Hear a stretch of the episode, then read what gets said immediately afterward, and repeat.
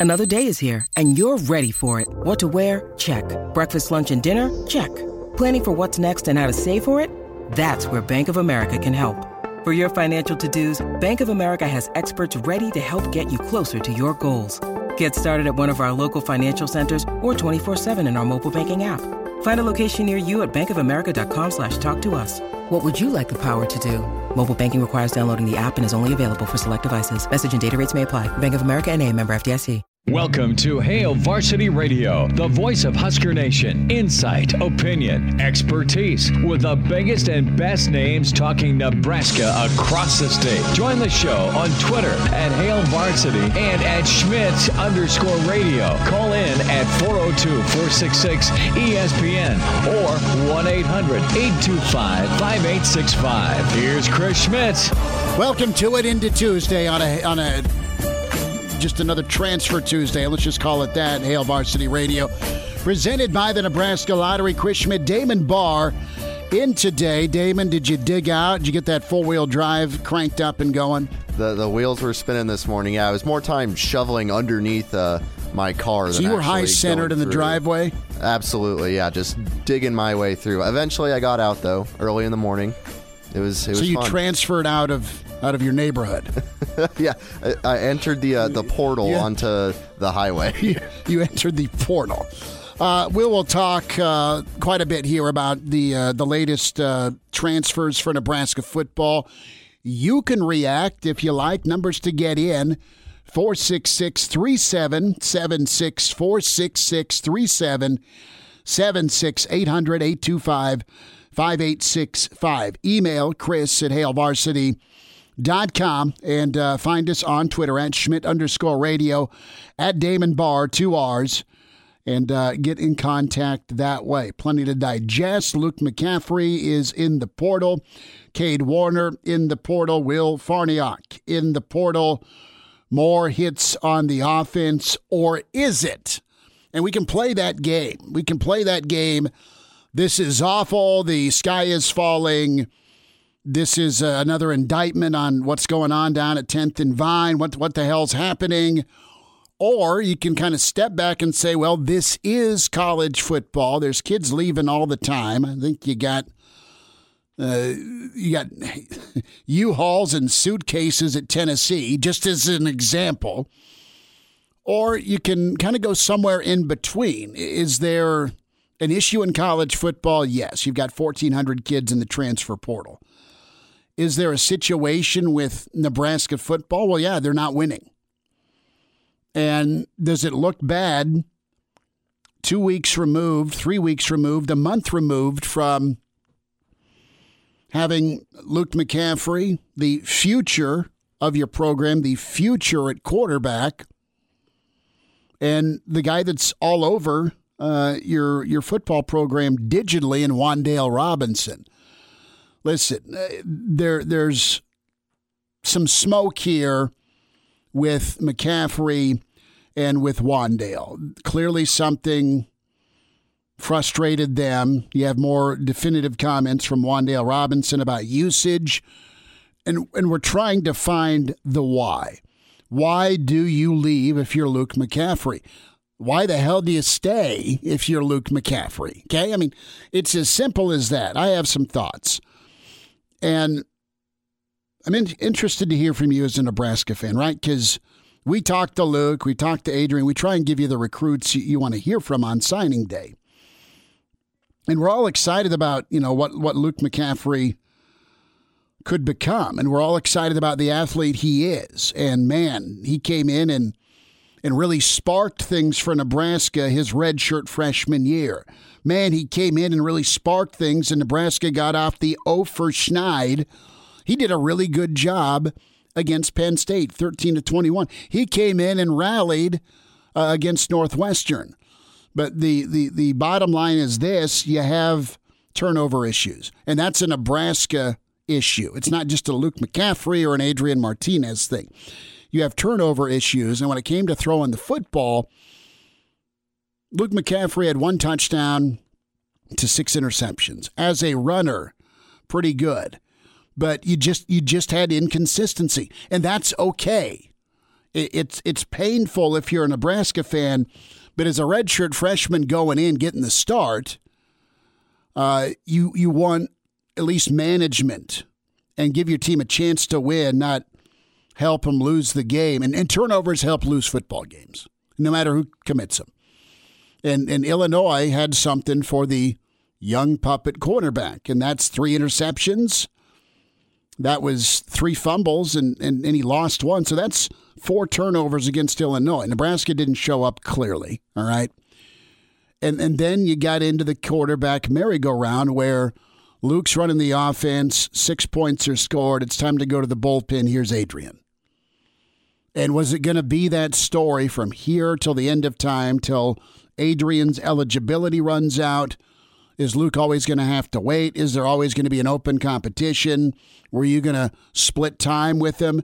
Because it, feels to me like Nebraska forced, and it's okay. It, it's not like their offense was something to write home about, but they went out of their way to get the football early in the year to Luke McCaffrey. You look at what he did against Ohio State.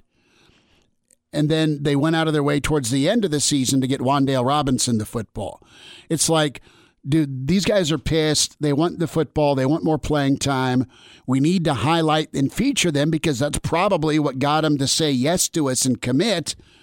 So how do we how do we please everybody? That to me is is is what the problem is. Is you get into inconsistency with their performance at quarterback. You get inconsistency with what you're trying to do on offense, win the game, but how are we going to win the game? Who are we going to highlight to win the football game? And, and this is a, a reality.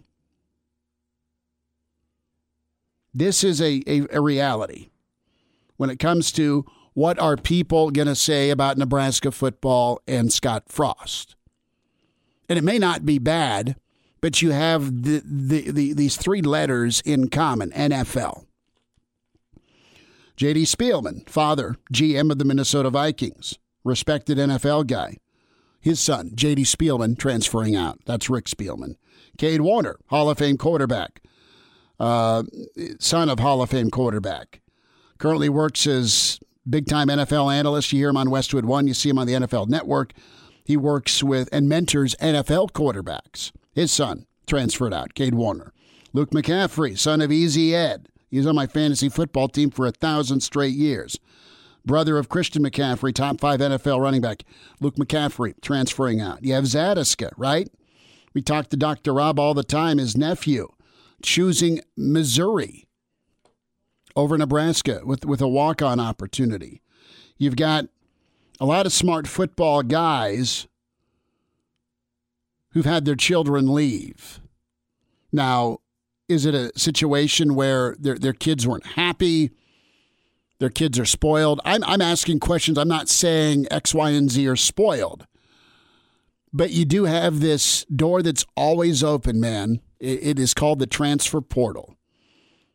And I look at McCaffrey and his situation as simple as this Can I beat out Adrian Martinez? Maybe. Am I going to get developed the way I need to get developed at Nebraska at quarterback? Don't know. Maybe. Am I going to have to wait my turn? Probably. Do I want to play a different position on offense? No. If I do play a different position on offense, will they get me the football? Do they have a plan to use me? Again, we're, we're to maybe. Depends on the game. So I look at Luke McCaffrey, and if he's hell bent on quarterback, and this is this sounds a lot like a similar situation to Crouch. Crouch went on to win a Heisman. Nebraska played for a national championship. Nebraska made the wrong call between Bobby Newcombe and Eric Crouch back in the day.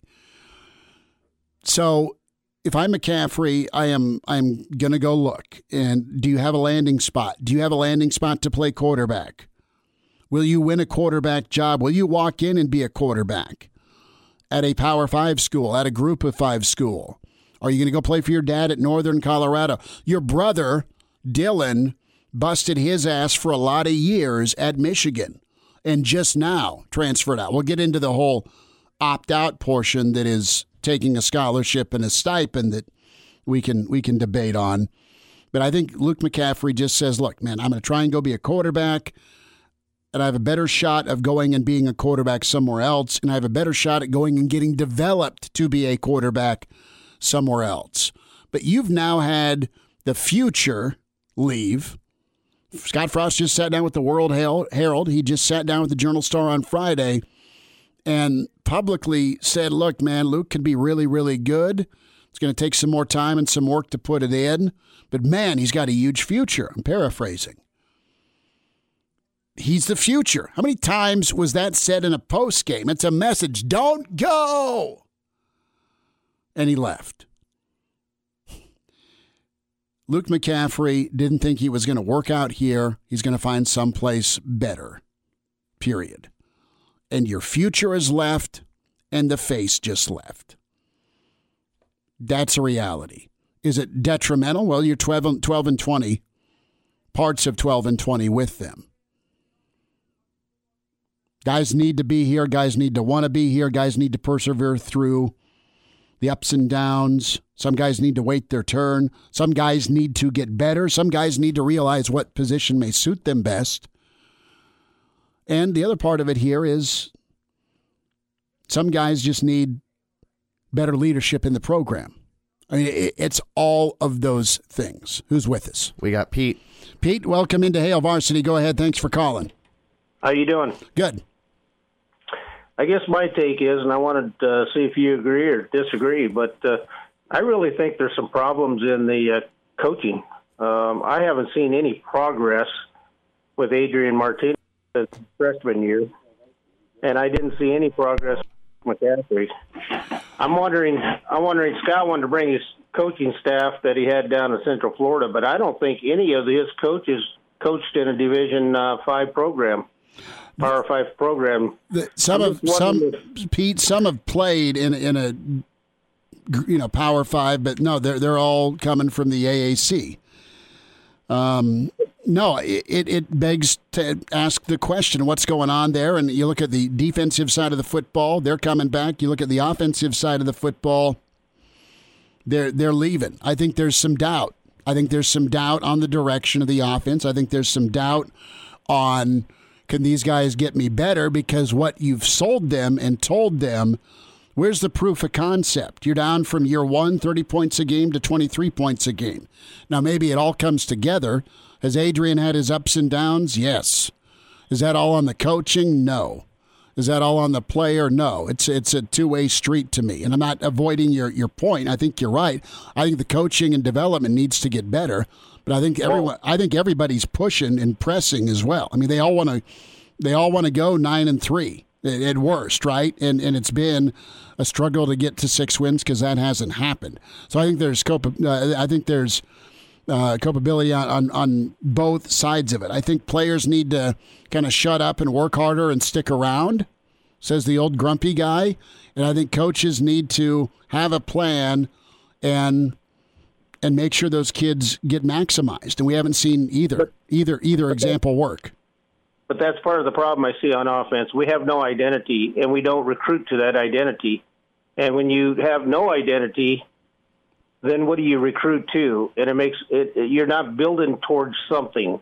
You're building towards everything uh, on offense, and it just doesn't work out. You have to have some type of identity that you recruit to and you develop to. Well, absolutely. I mean, think about traveling somewhere. Pete, thanks for the phone call. Appreciate you listening, bud you can you can get from uh, from from Damon's house to a bar.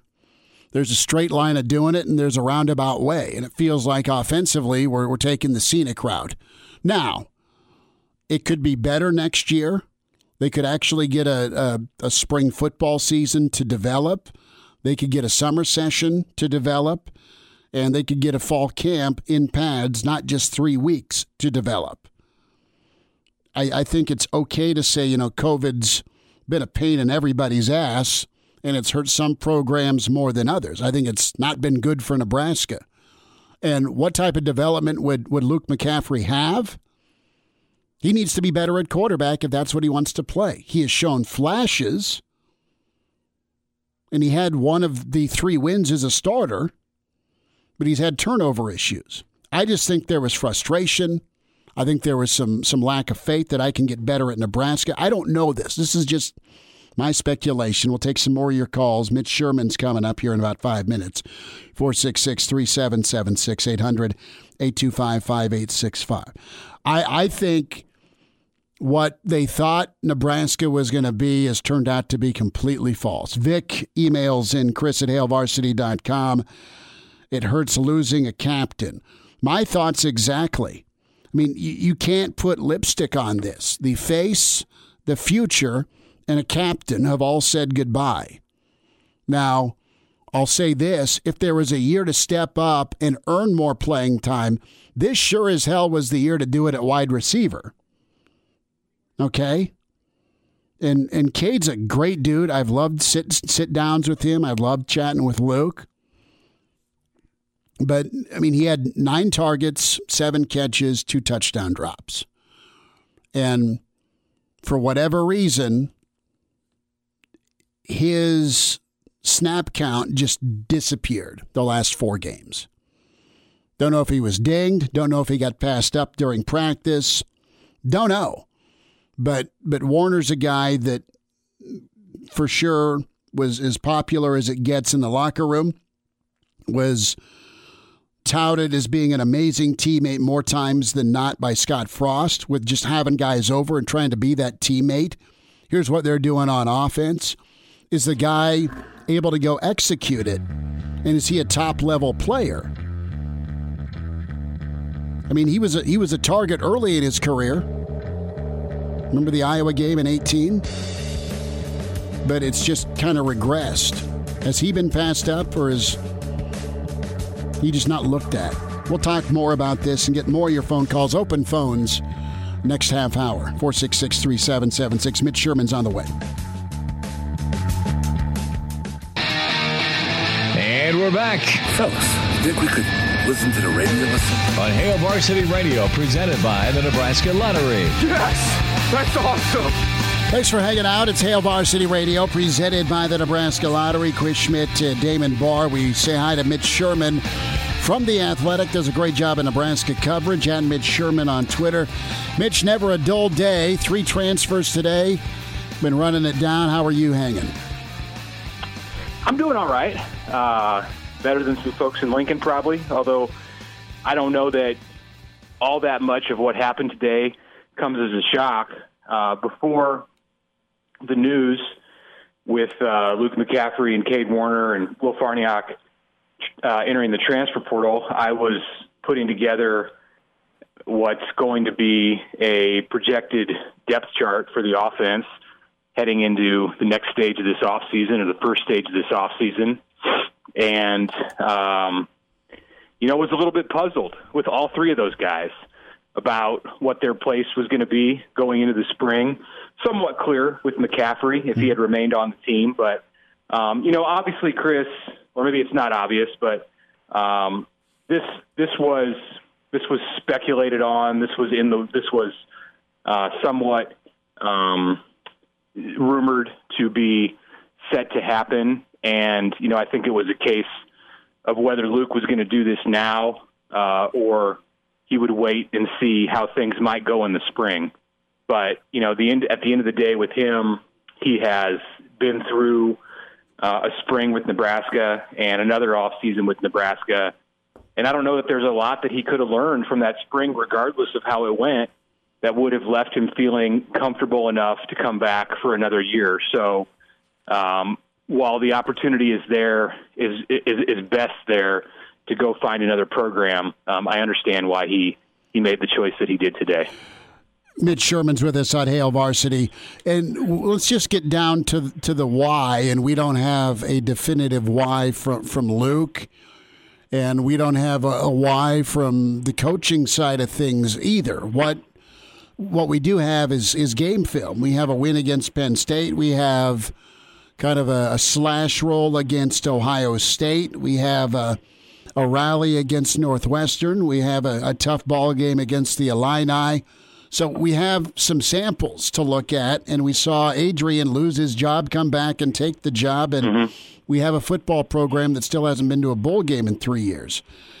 Mm-hmm. Was it a development issue maybe for McCaffrey? Listen, I'm not going to get any better here, and I'm not going to get better without playing, so it's time to leave?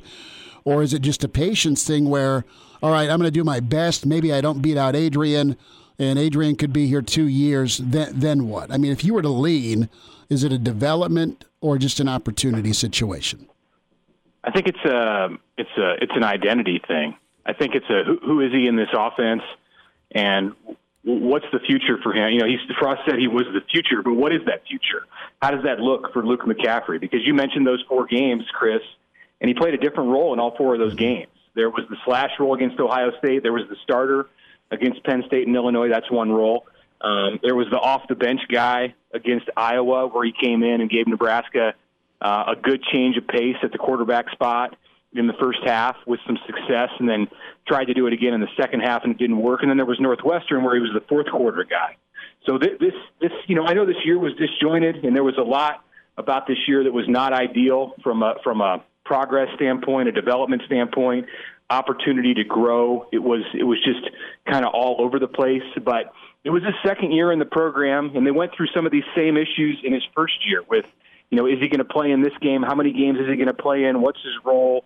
You know, why do you bring him in for one snap uh, when Noah Vedral's hat popped off um, and, and, and waste a game when you've got only four to work with? There just didn't seem to be a lot of um, solid reasoning behind a lot of decisions that were made with how Luke McCaffrey was going to be used. And he's two years in.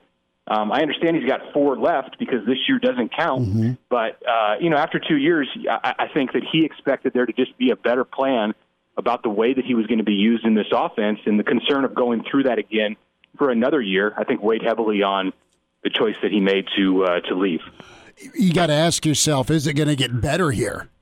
Just uh, as as a usage and not even a selfishness standpoint, but you nailed it. I mean, give me a plan, right? And mm-hmm. that's what everyone's kind of waiting on offensively.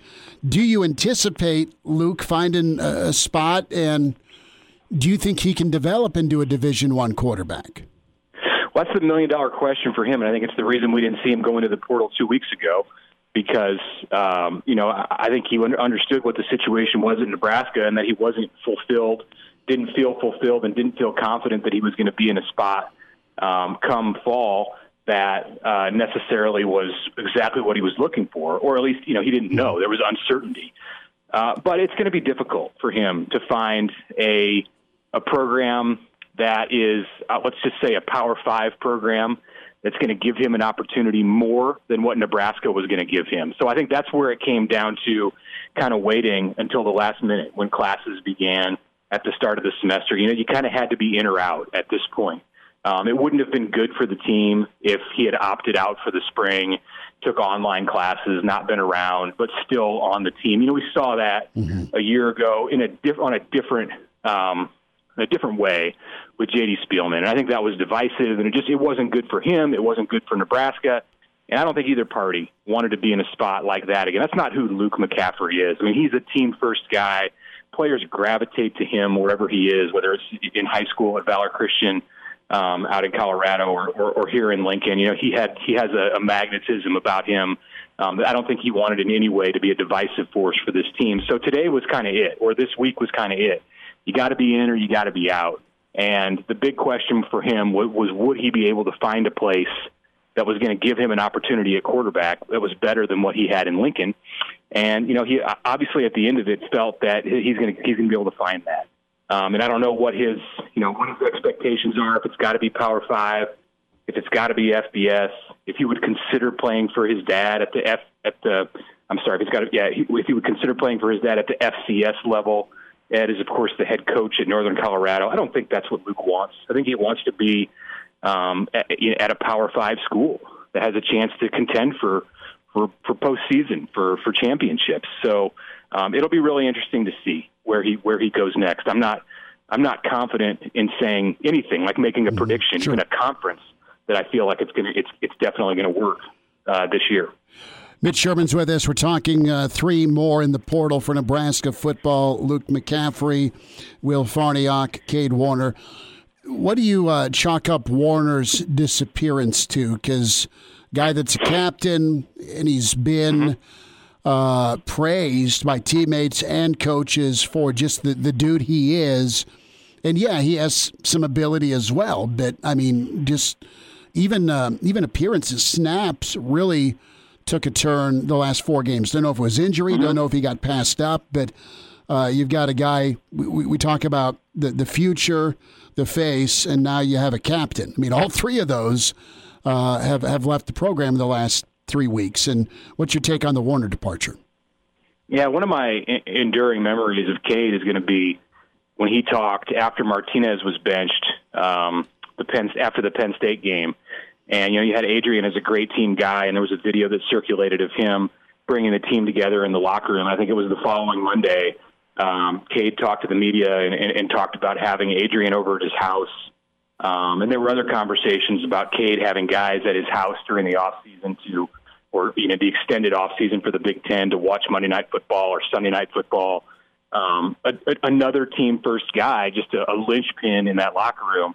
That's really difficult to lose, and you can see how his teammates felt about him to elect him to that captain role. So um, I think it had to do with playing time for sure, uh, and he lost a lot of his reps late in the year to Oliver Martin, the transfer from Iowa uh, and Michigan, who who um, emerged as a as a as a probably a better pass catching option mm-hmm. than Cade. But but Cade is so valuable with what he gives you from leadership um, to blocking, um, you know, to his ability to get to get open. Uh, so he'll be missed um, as Nebraska moves forward with this wide receiver corps that is young, like they are everywhere on offense now, with the amount of departures they've had, um, but but with a lot more size at receivers. So I think that is an intriguing group going into the spring because of the amount of size they have there, and, and I don't know what kind of an option for playing time uh, Cade Warner would have had as they kind of shift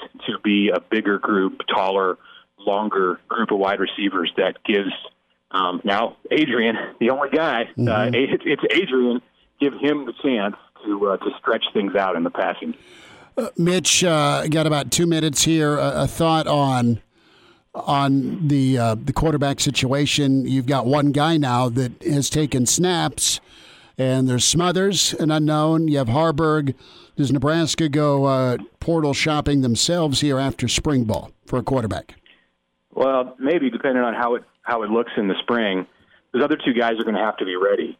Um, you know, you can't get through with, one season as or with one quarterback, as we've seen in all three of Adrian Martinez's years as the starter in Nebraska. They've had to bring in somebody else because he was hurt, or this year because he wasn't playing well. So, um, you know, it was time to give Logan Smothers a serious look, regardless of whether McCaffrey was in camp or not this this March and April. So that's more pressing now because he's going to walk in there as your number two quarterback on the first day of winter conditioning on the first day of uh, of spring practice. Uh, those two guys have got to stay healthy. They need to be in green jerseys this spring, as they you know they would be anyway. Um, but uh, yeah, I think Nebraska needs to needs, needs to really evaluate what they've got uh, with Haarberg as a third option. Are you going to be able to play him if you need to in his first year? Is he ready? I don't know that the answer to that is yes. I would lean toward no. Um, and, and if um, you know if that's how they feel, then they probably have to go find somebody. And, and I don't know how easy that's going to be in the in the late spring, early summer. Mitch, about 30 seconds. Where was Will Farniok on the Mitch Sherman projected depth chart? Probably still at backup center. You know, he's an interior lineman that hasn't really broken through um, in in into the rotation. He played in in, in a few games on special teams um, in his career, but you know, he was the top player out of South Dakota a few years ago and and you know followed in, in Matt's footsteps, but but not so much with the with the playing time that he earned. So I you know I don't know what necessarily held him back. Um, seemed like uh, he had a good frame and and was a good uh, you know a good lineman to have around. Um, didn't cause problems obviously. So mm-hmm. um, not sure what the case is there, but he's going to be a grad transfer. So regardless of uh, what happens with the NCAA transfer rules this offseason, he'll be eligible to play somewhere and um, you know, I would think probably a smaller, uh, lower level school, um, group of five or, or FCS for, for Will to uh, get a chance to play in his final year. Mitch Sherman. Mitch, awesome stuff. Can't wait to read your thoughts uh, on the athletic at Mitch Sherman on Twitter. We'll get caught up next week. Take care and thanks for your time. Okay, those thoughts will be posted momentarily. So thanks a lot. Take care. Mitch Sherman's with us. Good to hear from him. More thoughts on uh, the McCaffrey transfer 466 3776. Chime in 402 466 ESPN or email the show. Chris at HailVarsity.com. Just try me. Try me. Back to Hail Varsity Radio. Open phones here till 5 466 3776 800 825 5865. Coach Kaczenski coming up here in 25 minutes. He'll have a, a take or several on transferring. And uh, we'll check in with Jacob Padilla as well. Does a great job covering Husker athletics. Can email Chris at HailVarsity.com. Scott Shanle, Super Bowl champ with New Orleans, weighed in on Twitter. And I thought this was a pretty good point of reference as well. And I thought Mitch Sherman was absolutely fantastic. If you want to hear Mitch's comments on McCaffrey and the transfer situation at Nebraska, get uh, logged on ESPN Lincoln.com for the on demand section. Damon Barr, Mr. Producer Extraordinaire, has also or will throw that out on the ESPN Lincoln Twitter handle. Podcast of Hail Varsity Radio uh, is up by about seven every night. Download us, subscribe to us, give us a rating. Love having you check us out, and thanks so much for everyone tuning into it. Uh, can do so on uh, Spotify, iTunes, Google Play, and uh, also the Hurrdat uh, Media platform. So here is Scott Shanle. Truth time.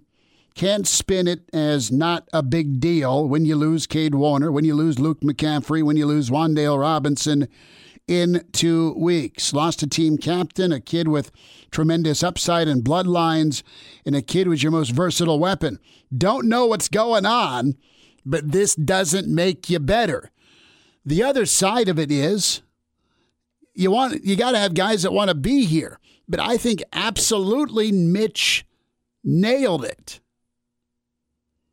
Absolutely nailed it. It's an identity thing. And uh, how many times, how much have we been screaming that since the Rutgers game? Run the ball, get downhill, play action.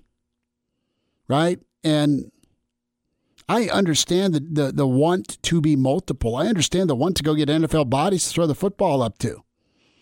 Let me see Mo Purify posterization tributes all day, every day in the end zone on fade routes. Hell yes, if you're a Nebraska fan. Or getting downhill and seeing somebody with high knees getting to the end zone a la Roger Craig. Either works, it's a touchdown, but you've not been scoring them. And you have an exodus, and that is college football, so Nebraska is not immune, but you're just not used to it.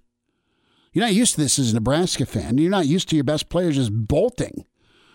And listen, we talked to Wan'Dale, and Wan'Dale's like usage rate, right? How am I being used? What are you doing? Didn't come here to run the football. And it sounds like preposterous that preposterous that a kid would or not even a kid, but his dad and his trainer, right? And that that in it in it in of itself is is a bit of an issue to me. okay, where I'm sitting across the desk and there's a trainer, there's dad, and he needs to be catching the ball in the slot, not getting killed by linebackers on third and goal. And then Brandon Vogel drops this nuke last weekend about, oh, yeah, by the way, he was targeted more than anybody in the bleeping country. I mean, it was incredible. But it was just how you're you're getting used, right? And I think they've brought in good kids like Luke, who's team first, like Wan'Dale, who's team first. Just let's let's go win. I think that's part of this too. Is you're not winning games, but when it comes to an identity thing, where are we going and what do we want to do and how are we getting there? And I think you've had some really talented guys wonder that. You've also seen a guy like Adrian Martinez battle back from, from adversity. Here's what I wonder with with Farniok, right? And as far as breaking through, you know, why why why didn't why hasn't Farniok gotten a look at center? Well, because Big Brother got the look when it was time to yank yank Jurgens for a little bit. What was the likelihood of, of making a dent or winning a job? Because Jurgens is their guy. They said this is the next Rimington. This is that, that's that's how they spun this. They want a they want a shining example, and I get it, of Nebraska kid, tight end, put weight on him, develop him, freak athlete, put him at center, and damn, he's been good. He's been really, really good when he's been on. And then we all know the snap issues, right? Long story short, I'm a senior. I'm going to be a grad transfer. The only way I'm going to beat Jurgens out is if Jurgens gets hurt, and Jurgens is not above injury. We know that. But it, it makes tons of sense for Farniok. And I really wonder when, when there were snapping problems, why why don't I get a look? Why don't I get to go in the game? Why move my brother over? I, I mean, I wonder. But again, we're not there. We don't see practice. We don't see the limitations. Now, what's what's a bigger issue? Getting getting a snap back to a quarterback or a guy's inability to be as athletic is maybe the guy that is so so on his strike zone, at least for a short period. Cade Warner, the captain part, that hurts. That hurts. And you're getting a growing list of NFL families that have had children come to Lincoln, and their kids aren't leaving Lincoln with wins.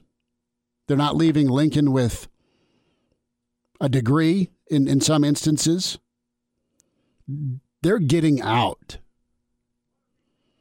And that will be hammered and hammered and hammered on you on the recruiting trail. Because you're going after NFL bloodlines if you can get them. But the, the long and short of this is the optics. Is Nebraska going to be fine at quarterback? Don't know. Is is with with more hands-on help from Scott Frost is Adrian Martinez going to be a better quarterback? Let's hope so if you're a Nebraska fan. What do you got with Logan Smothers? This has absolutely accelerated his urgency, and I'm anxious to see the kid play. I can't wait for spring football. Hey, well, yeah, spring football, first of all, but second of all, what's the speed demon from Bama? What can he do throwing the football? Then you got the pride of Kearney. You got Haarberg, right? So hey, you've got guys on roster on the roster, and we, we've we've had one instance of Adrian, and what's his development been like? It's been a far cry from his freshman season. That again, two way street. Some of that's him, some of that's coaching, some of that, a lot of that's injury. So what what type of work do you see from the coaching side of things to get your quarterback, the most important position, better? and get your backups better and have an identity on offense so you don't have a guy like McCaffrey taken off. How am I going to be used? I'm a team guy, but what's the plan? We've been saying that for two weeks. It's totally an identity thing. And there are some guys that are just done buying stock with what's going on here offensively. Their kids are. A lot of NFL guys. You can still work out. You can still go to a bowl next year. You got to put the work in now, and you got to keep people here. And now. And now, back to Hail Varsity Radio. 10 minutes away, Rick Kaczenski. Thoughts on the portal? I'm sure we'll talk snow removal because they are professionals at it in Erie, Pennsylvania. Numbers to get in, more emails to get to 466 3776 800 825 5865. Kent emails in chris at hailvarsity.com. And when it comes to offensive identity, Kent's worried about a bar crawl, right? And you look at the offensive side of things. Back in the day, you could go to Main Street and then hit Sandy's and then bodegas and then you end up at the rail blasted. Or, you know, when we talk identity, our, our boys at Duffy's, they, they've got the fishbowl. That's what they do. That's what they're known for. It's a good time. Or our friends got cheap drinks at the bar, the bar. Okay. So, couple of identifiable, this is going to be a hell of a good time. Let's go there. Or we can just go on the crawl and just see where the night. Sometimes that's a win, Damon. Sometimes that's a win. Right? But think about your 21st birthday. Aside from your box wine and your rum, Damon Barr, you were going all over. And ended up with a headache the next morning. so I think Kent nails it that right now, offensive identity is a bleeping bar crawl. and people are saying, bro, happy birthday. Here's your shot. I'm out. I'm not, I don't want to stay to, I don't want to stay to see this. You're going to be naked on your waterbed, dry heaving. True story. Waterbed. Did you have a van too? Did it have wolves and coyotes painted on the side? Did you have an eight track? No, but I did have a Discman. And Damon Godlove, he's like, what is a CD? Did you ever own CDs? Yeah, I, I had one of those little Velcro books. we all did. in. Yeah. yeah. but you never had to do the Discman. No, I, I never quite went. Did you ever back. have a car that had a tape player? Um, no. But you've seen one I've on seen the internet. One. Yes, I've seen one. I've driven in a friend's Did car with a tape you ever player. make a mixtape? Uh, uh, technically, I, I made a playlist. it's a little right. different. yeah. I had a buddy who had a CD burner. This is what Damon's thinking. So you don't even need it though, right? Because you just do it off your computer right there. Yeah. Yeah. You're like loser. You had a tape player. What's for dinner tonight? Uh, I think we're doing ravioli, a little pesto sauce, uh, something light. Yeah. Uh, do you go heavy on the um, garlic with the with the pesto? I know it's part of it, but how Uh, it's kinda- how overkill do you do it? Garlic kind of gets to me when it's a little heavy, so I tend to keep it light there. And That's that okay. department. That's okay because it, it could burn. So there you have it. But uh, good email from Ken. Uh, more of your thoughts 466 3776 800 825 5865.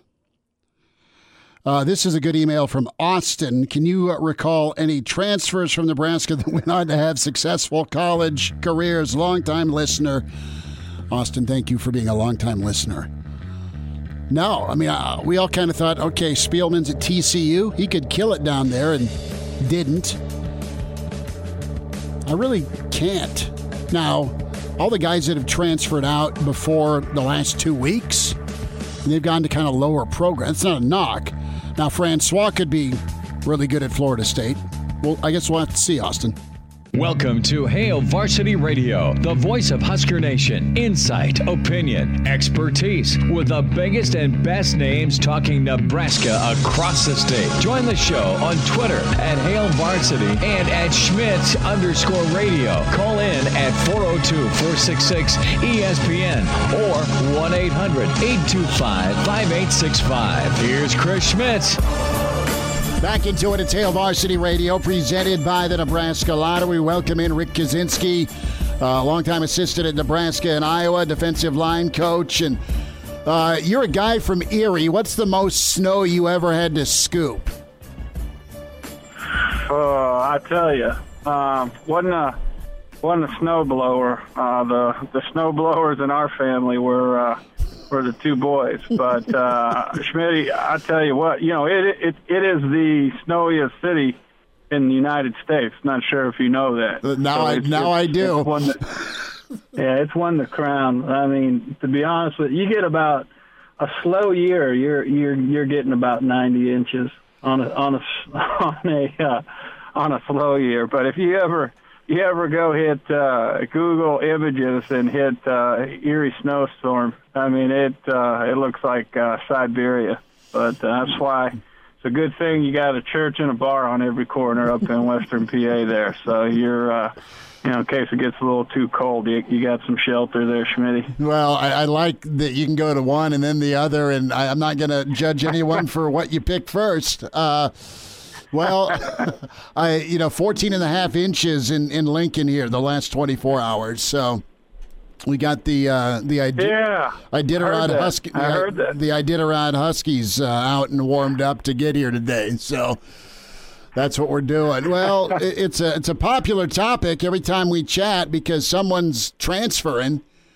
And uh, same news, different day, new week for for Nebraska, losing a kid like Luke McCaffrey, uh, backup offensive lineman Will Farniok, and then uh, Cade Warner, who was a, a captain and it doesn't look good to continue to have an exodus on the offensive side. There's there's sides to every story, and Jazz, you've had to, to, to live this with just the the doubt that a kid may have or a decision a kid may not like uh, when it comes to, to playing time or pecking order. And uh, the other side of it too is it's just it's just too easy to go and and find that greener grass. And the NCAA has opened a, a monstrous can of worms here, and it's affected Nebraska and it's affected a lot of other schools. I mean, thousands of kids in the transfer portal, and not always uh, do they have that landing spot lined up. Some do, but it, continues to be a topic of discussion here. Yeah, I, I, just I just hate it for college football. I, I, I can't imagine um, having to manage a, a roster in, in today's climate. Um, the, I guess the only the only good thing about it, Schmitty, is right now is the fact that you know you're you're you're finding out you're finding out soon enough. It's not like it's not like you're in uh, spring after spring ball. I, I think the good thing, if, if you're going to spin it positively, you can go and say, hey, at least you know going into spring ball uh, who you're you know who you're going to the field with. So. Um, so I think that's a good thing. You're not you're not wasting reps. Uh, the negative thing is, uh, you know, you're you're losing players. It's different when you lose a player now. It's almost expected. Um, you know, with the transfer portal and, and like you mentioned, without the penalty anymore, it, it's just it's part of college football. It's a bad part of college football. I, I just I just don't understand it. I hate it.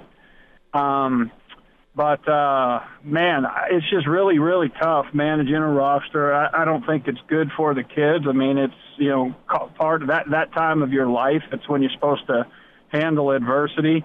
Uh, like I mentioned to you before uh, we went on the air, I wish you know if I could get my job with with a dang nice truck and the same salary and live in the same house and you know have all the same benefits. Heck, I, I'd, I'd probably quit my job and I wish there was a transfer portal for adults, and I'm sure there's I'm sure there's some guys out there that wish there was a that wish there was a marriage transfer portal. So it's probably some wives. So hey, so uh, you know, I just I I don't like the fact that um, you're seeing less and less kids struggle. And, and like I said, I'm not talking about any of the Nebraska kids. Sure. I'm just speaking in in generalities. I I just don't like the fact that you know kids aren't fighting through the adversity. You know, you got an out. And as much as this country tries to give people outs in the current state of affairs we're in, that's not the real world, right? You, there's no reset button. You don't get a fourth out uh, in baseball. You know, it's it's you know you got to figure this stuff out. I just wish guys would stay. You know, kind of finish what you started. And and I know if I would have left Notre Dame, um, you know, was it always fun, happy, good times? Absolutely not.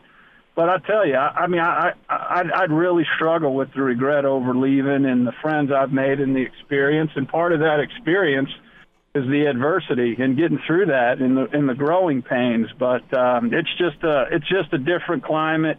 It's just a different age. And I tell you, if the NCAA doesn't do something about one um, the transfer portal.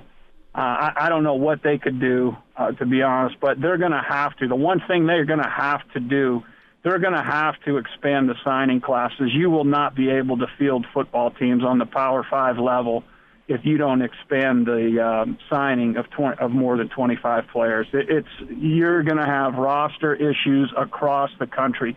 Tennessee has about I think about 50 or 55 scholarship players right now on their roster. I mean, it's uh, it, it's scary times for college football, and, and and you know it's it's gonna it's gonna affect the product. You watch.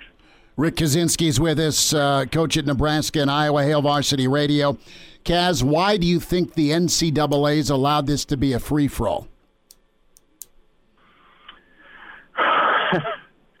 you know, I, like I said, fortunately, I've never had any run-ins with uh, with the NCAA. Mm-hmm. So, um, once again, I'll speak in generalities when it when it comes to them. I, I just think it's it's too big of a of a governing branch um, you know, it's it's too, it's like the IRS. You know, depending on who you talk to, you get different interpretations, things like that.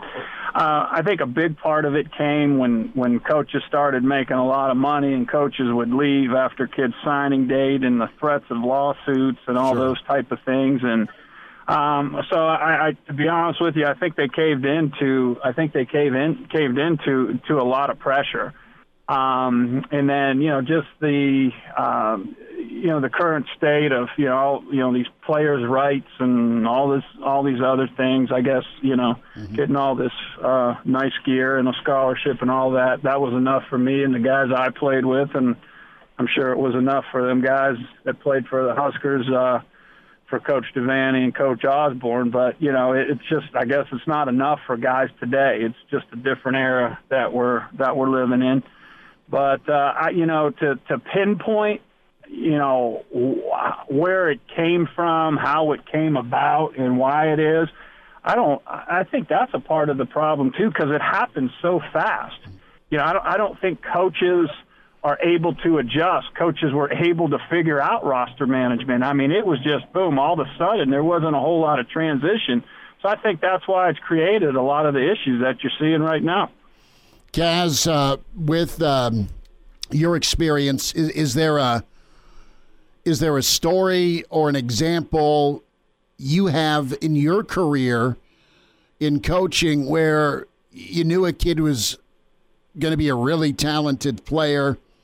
There was some adversity, there was uh, some tense moments, and the kid ended up staying and thriving. Is there something that sticks with you? Schmidt, there's I I guarantee there's not a kid that graduates from a program that he started and finished with that doesn't have those thoughts, mm-hmm. that doesn't go through that at any point.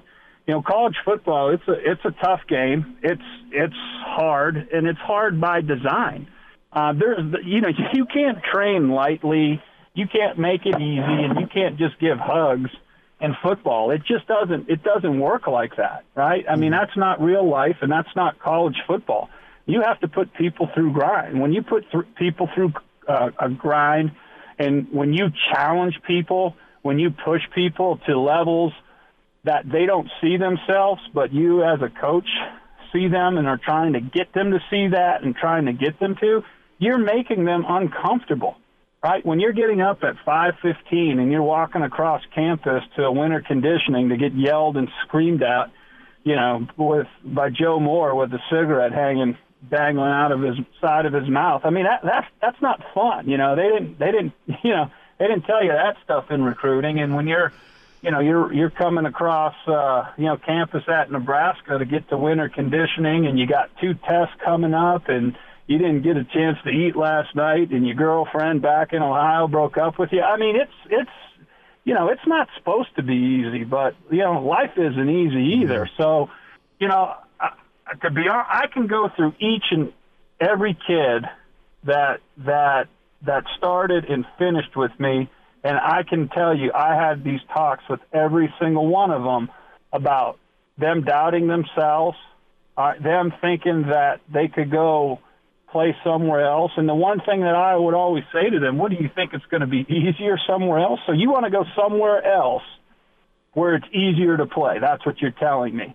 You know, so when you start that dialogue like that, and then, you know, you make them understand like, hey, listen, hey, I believe in you. It's just you're not ready. And but it's my job to make you ready. And here's the formula. And it really helps when you have guys that came before you. Like I could I could point to guys mm-hmm. that, hey, listen, this guy was in this boat. This guy reminds me of you. I saw this guy at one point. Yeah, I mean Malik. I think it Malik his freshman year. After I, I remember taking uh, taking Randy home after the game. I saw him walking after the Illinois game, and he was he was rooming with Malik. Malik's freshman year, and Malik was all pissed off at me because he didn't think he was he wasn't playing enough, you know. And uh, so, I, you know, I, I I walked into the dorm room. I said, hey, so I said, I heard you you don't think you're playing enough, you know. I'm like, well, tell me why I should be playing you, right? Can I trust you know? So it's just it's just having it's having that dialogue and um, but I mean, there, there's not a kid that goes through. You can't go through four or five years on a college campus being a college football player and not thinking at some point that you made the wrong decision or it would be better somewhere else. I, I think every I could you know when you say can you pinpoint, man, I could I could pinpoint to every kid I coached that, and I'm not talking about kids that just went on and had NFL careers. I'm talking about guys that had great college careers. Mm-hmm I'm talking about a, a guy like Joe Keels who didn't play, who didn't play at all. You know, uh, was was with me for one year. I mean, he was going to take off after spring ball. You know, and and it says I'm like you're making a mistake. Yeah, you know, I, don't care what you do, but I told your mom you are going to get a degree, so you're not leaving. I mean, he came in my office in spring ball and said, I mean, right before practice, and he was sitting in the chair across from my desk, and I and I told him, I said, "Your ass better be at practice." That's all I'm saying. And he got out there about 25 minutes late, and that was it. You know, but I know, I know with Joe, if if if if he would have if he would have left, right, it wouldn't have been in Joe's best interest. And I think with with Joe, and there's Joes everywhere, mm-hmm. there's Joes on campus right now, and all over the place you know, when they realize that, hey, man, okay, when you got an adult, a guy who's been there, a guy who's seen guys fall on their face and guys that've been successful, hey, man, I, maybe I should listen to this guy. And I think that's that's what it's about. But man, I, it's like now, hey, the first sign of adversity, hey, I'm not playing. I'll go play somewhere else. I, go. You know, I, I can promise you, as a coach, I never ever. And I used to tell parents this all the time, and I was fortunate. I didn't have a whole lot of parents that uh, that question who was playing and how much their their sons were playing. But the ones, the very few that the very few that did, I would say to them all the time, my mortgage is predicated on on success. So why wouldn't why wouldn't I? What do I have to gain by not playing the best players? You know, it just it just doesn't make any sense. And most of the parents come around too, you know, mm-hmm. but uh you know, but also back then, Schmitty, there wasn't there wasn't an out. You know, you didn't get out of, get out of jail free card. So you know, you just push through it and you work through it. But uh, know, it's a completely completely different time. Former Nebraska assistant uh, on the defensive line and also at Iowa for a number of years, Rick Kaczenski. We've been fortunate enough to have some Tuesday chats with Kaz and you know what? It seems like every Tuesday we're talking transfer portal, and it's just uh, it's just a different era. And uh, Nebraska again uh, losing uh, three players to the portal. Uh, of course, Luke McCaffrey, the big name. Uh, Cade Warner gone. Will Farniok gone. We've had plenty of reaction. A lot of your emails. Some of your calls we got on, some we didn't. Forgive me on that. But the short story is this: that Luke McCaffrey's going elsewhere, and he was a really good dude and a super phenomenal athlete. And it's just a question of is he a quarterback? And he wants to be a quarterback, presumably, so that's why you're taking off. But the, the bigger picture is this reality with Nebraska football. Is there an identity? Well, we've been asking about are you finding an identity? And maybe Nebraska's morphing towards one in year four. Big, big wide receivers, play action, downhill running game. But you've played a lot of different spots, and do you trust the plan going forward? Some of it is about playing time and patience. The other side of it is is it going to get better and can I get better being here? Some more thoughts. Rick Kaczenski on the other side. Jacob Padilla coming up. It's Hail Varsity. We're presented by the Nebraska Lottery. And now, And now, back to Hail Varsity Radio.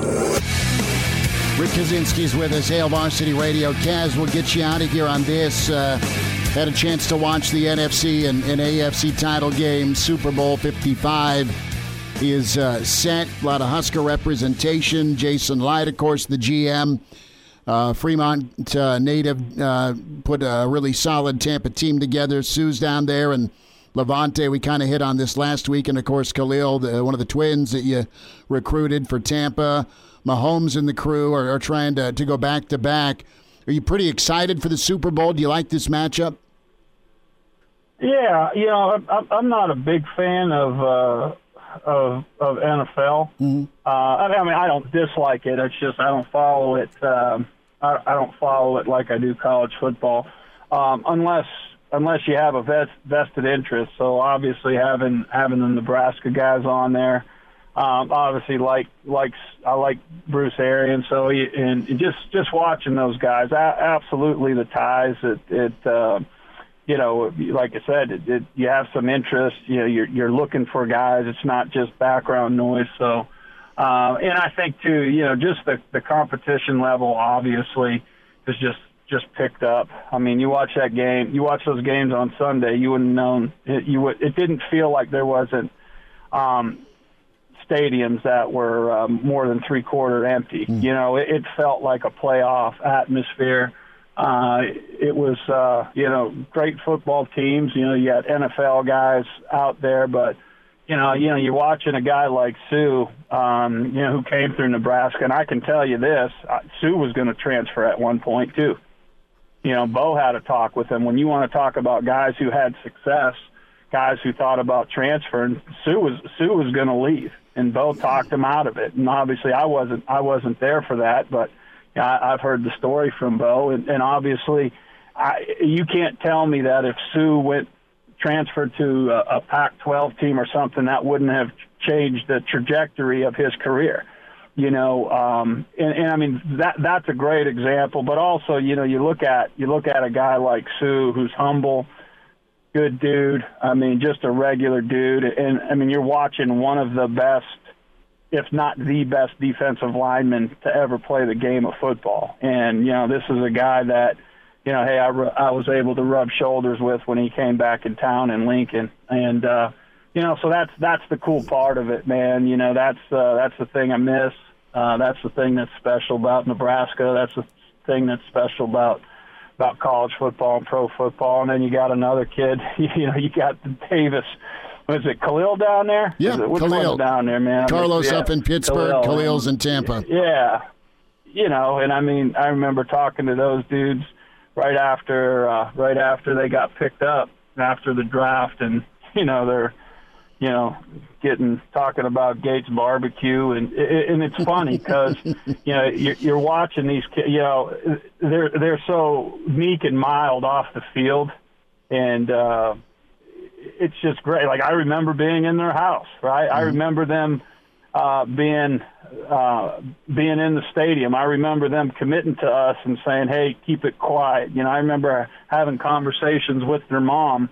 Um, I mean, it's just you, you just remember those things, and now you know now these dudes are are making making a lot of money and playing in a Super Bowl, and that, that's that's the great thing about college football. And I, and I'm sure when you look at the Davis twins, you know there isn't two two better candidates if they would have transferred, it would have people would have said, "I I understand that." You know, recruited mm-hmm. by one guy and one head coach, and then you know playing for three or four D linemen, three or four coordinators. You know, I mean, involved with basically three head coaches. I mean, it's ridiculous. There's people that should have transferred. It could have been them, but you look at two kids like that that fought through that adversity, and I think people respect that.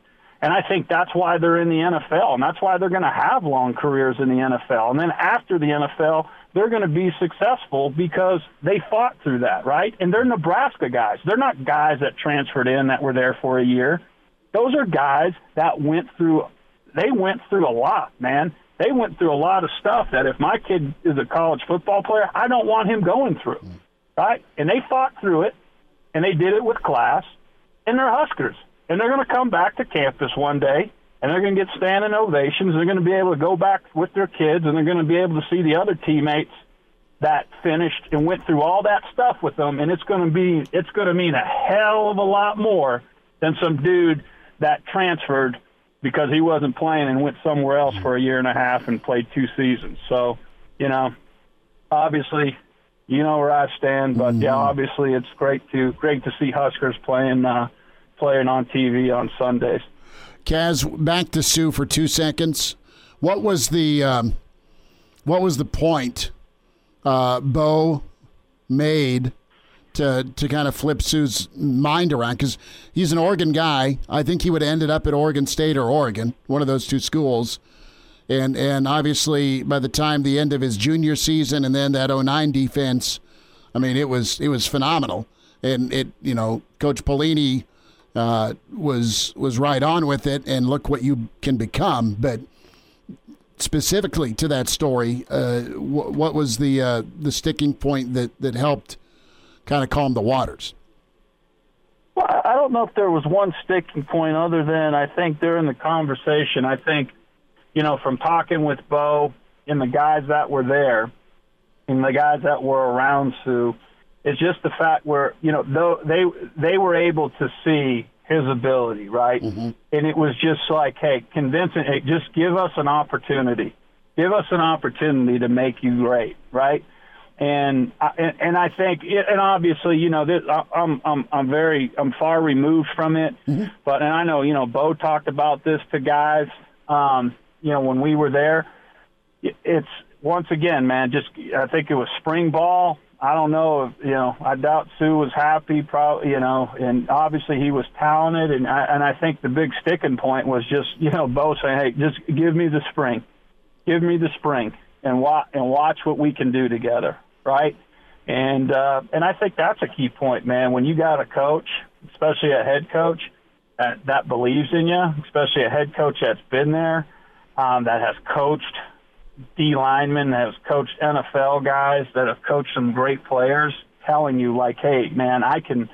I can get you there. Just, just, just stick with me. Believe in me. So, not quite sure if there was just one mm-hmm. sticking point because one, I wasn't on the staff, but Sure. you know, it's always it was always a point of reference to to any guys that were thinking about leaving or when we talked to the freshmen uh you know when they were there and you could just tell man everybody everybody hits that wall at some point when they came in, when they come in man. So you know it's just continuing to talk to those guys and and just continuing to keep them involved. But you know it was a hell of a lot easier than it really was. I mean when you when you take a year of football away from a guy who loves playing football, that that makes you really write down the pros and cons and makes you think about the decision you're making and how it's going to impact the rest the rest of your life. I I just don't like, you know, it's becoming like the NFL. Guy plays here 2 years, guy play, you know, it's you know, what's what what's your brand, man? And it's like I I just, I, you know, I'm proud as hell um, of what I overcame at Notre Dame and and what the, me and the guys I played with went through and what we were a part of, and you know the academic side and getting the degree. I, I wouldn't trade it for a million, um, um, um, you know, in a million years. But I can tell you, Schmitty, while I was there, I guarantee I, I had more bad days than good days, man. But uh, but you know, as an adult, I've had many more good days than bad days, and that's that's what it's supposed to be about. That's what you're supposed to learn in college. Rick Kaczenski's with us. Kaz, uh, best to you and your fam, and enjoy uh, Super Bowl Sunday coming up. We'll run you down next week, uh, week if it works for you. And always love your insight, man. Appreciate your time. Appreciate you, brother. Great show, man. Keep it up. Rick Kaczenski, love his take on, and we always end up on Tuesdays. Somebody's transferring, so we we talk transfer situation, and I love the insight though on you know even in Dominic and Suh, and I, I mean I'm pretty sure Suh would have. And here's the story I got from Russ Lande on Suh, because Russ was and is the guy I go to when it comes to NFL draft time, and I was talking to him about Suh, and this is back like 08 right? I'm like, well, I think Suh's coming back, and he was a Callahan recruit, and Bo's got him here, and we'll see what happens with Nebraska as they go into the 08 season. I'm like, Suh could leave because he had redshirted. He would have been red, a redshirt sophomore going into his redshirt junior year in 08. And, and Russ Lande, and he's been on with me for years, and Russ is phenomenal because he's front office guy for the Rams and with Vermeil and a long time in the NFL and does CFL stuff now. And he's like, well, Suh as a as a sophomore, as a redshirt sophomore, would have graded out in a third or fourth round pick. Like, dude, he hasn't played that much in, in Lincoln. I mean, in 07, right? I mean, nobody had a good night against USC, made a few plays against Wake Forest, Wake Forest, and, and he's like, no, guy's third or fourth rounder as is. Like, oh. So yeah, I mean, he ended. What's funny is he could end up playing for Riley because it was down to Nebraska and Oregon State, and the rest is history. With with what Russ told me, he's like, well, if if that guy gets coached up by Bo, uh, he'll be like a top three pick. And I remember him saying that. I'm like, oh, cool. you fast forward, I'm like, Russ. By the way, you, you told me Suh's a top three. Yeah, he is. It's going to go uh, number two overall behind Bradford.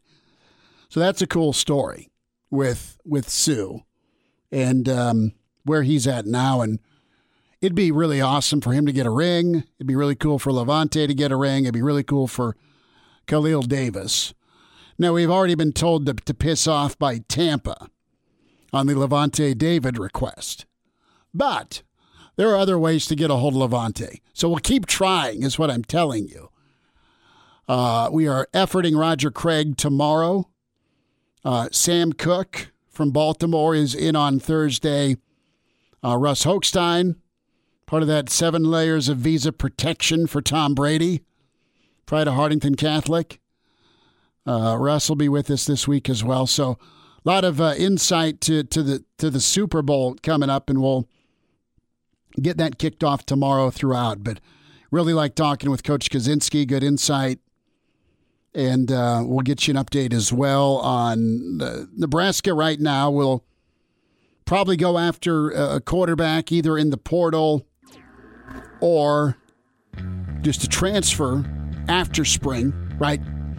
You're going to look at what you have with Logan Smothers and Haarberg. get those guys wrapped up and developed. And then if you need an insurance policy, you go get an insurance policy but uh, Davon Townley, Avante Dickerson, and a quarterback, two spots for three kids. Jacob Padilla's next. And now. And now, back to Hail Varsity Radio. Big thanks to uh, Rick Kaczenski with us uh, earlier. We say out of Jacob Padilla, HailVarsity.com and magazine at Jacob Padilla underscore. Jacob, busy day in the portal for Nebraska. What's your uh, reaction to the departure of two Nebraskans, uh, two Nebraska backups, and, and, a guy vying for the spot at quarterback in, in Luke McCaffrey? Yeah, I'm not surprised. Obviously, uh, there the rumors were out there uh, for a while with McCaffrey and the other two. Um, the the kind of path to playing time just wasn't necessarily there. We saw Kade Warner kind of I mean, he was voted team captain. He opened the season as a starter, but he got less and less playing time as the season went on. And um, Farniok kind of got passed over multiple times uh, at the center spot. So, um, and with his brother moving on now, I mean, if there was a, any time for him to give it another shot somewhere else, it was now. So, um, as a the, the Warner and um, uh, Farniok decisions. Not surprising at all, and that's that's I think that's probably fine for both sides, and um, that's uh, hopefully they'll be able to find a, a better fit for them moving forward for what they want to get out of their college careers. The uh, the the McCaffrey situation is just kind of strange. It's been strange uh, this entire last season leading up to this decision. Just the way he was handled, the way the whole quarterback competition was handled, some of the things Frost said, and um, I I just don't really know what to think about quarterback in general at Nebraska right now. Jacob Padilla is with us, Hail Varsity Radio. You know, you look at it different ways, right? You look at it when it comes to playing time.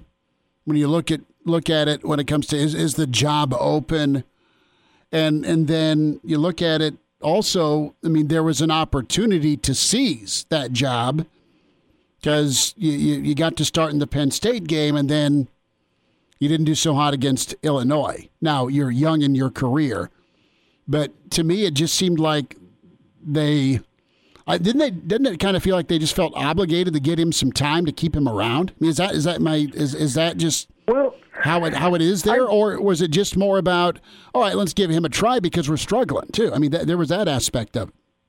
Well, and that's why what you wonder with the way that Frost talked about the situation. I think that was I think he mishandled it from that perspective. If you're constantly saying that McCaffrey is just as good as Martinez. You're telling him that, right? Yeah, and yeah, you, you call him the future. You're saying all this stuff about uh, him. You're talking, oh, the, it's uh, it, it's even the competition there. They're playing the same way in practice, and we're just going with Adrian because he's been here longer. And so, I mean, I think could that have in turn uh, kind of pushed along McCaffrey's decision to transfer because he's hearing all this stuff, and then um, now he with Martinez potentially having two more years if he wants. Um, with the fact that he wasn't ready to grab the job when he was given the opportunity, um, that's kind of the whole thing here. I don't. He wasn't ready to. He was a redshirt freshman. He's got four more years of college uh, football left now. Um, the fact that he wasn't ready now doesn't mean that he would never be able to play quarterback at Nebraska. Um, but so I don't the, but it is kind of weird. Like you, you get your chance to come in and start, and then um, you couldn't really take advantage of it. And then they went back to the other guy, and now the other guy could be here for two more years potentially. So now, um, do you want to sit that long? I, I just wonder if if we had gone into the season with Martinez as kind of the entrenched starter, he clearly won the the battle or the position battle in, in leading up to it. If he had played better, how does McCaffrey feel the same way, or does he feel um, more patient at that point? It's like, all right, I'm going to keep keep working here. I'm going to keep learning. Uh, I'm going to keep working on my game and be ready for when it's my time to come. I don't. It just seems like they kind of fast forward that things a little bit, just kind of the way the whole thing was handled. I, I have no idea what he was thinking already heading into this year. I just know kind of what we're hearing and how that makes things mm-hmm. sound because I just don't understand uh, Frost coming out and saying, "Oh, it's it's fifty fifty. They're playing the same way in practice," and then you come out and see the way, uh, like for all Martinez's flaws, you come out and see the way the offense worked with McCaffrey out there, and like it, it, it looks so dramatically different. So, what are you doing in practice to where you're evaluating them the same? Reportedly, so that, that's just know, that's just, just a, it, isn't it? Like, let's talk about yeah. if I'm McCaffrey and I truly want to be a quarterback, am I going to get developed as a quarterback here? I mean, and that's kind of the the big that's the I think that's the biggest part of it. Aside from kind of just the overall um, kind of management of mm-hmm. um, players and relationships, like that's the one thing that we're there's a lot, a lot of questions about now, just with the the number and the type of transfers that they're getting, not just the, the sheer.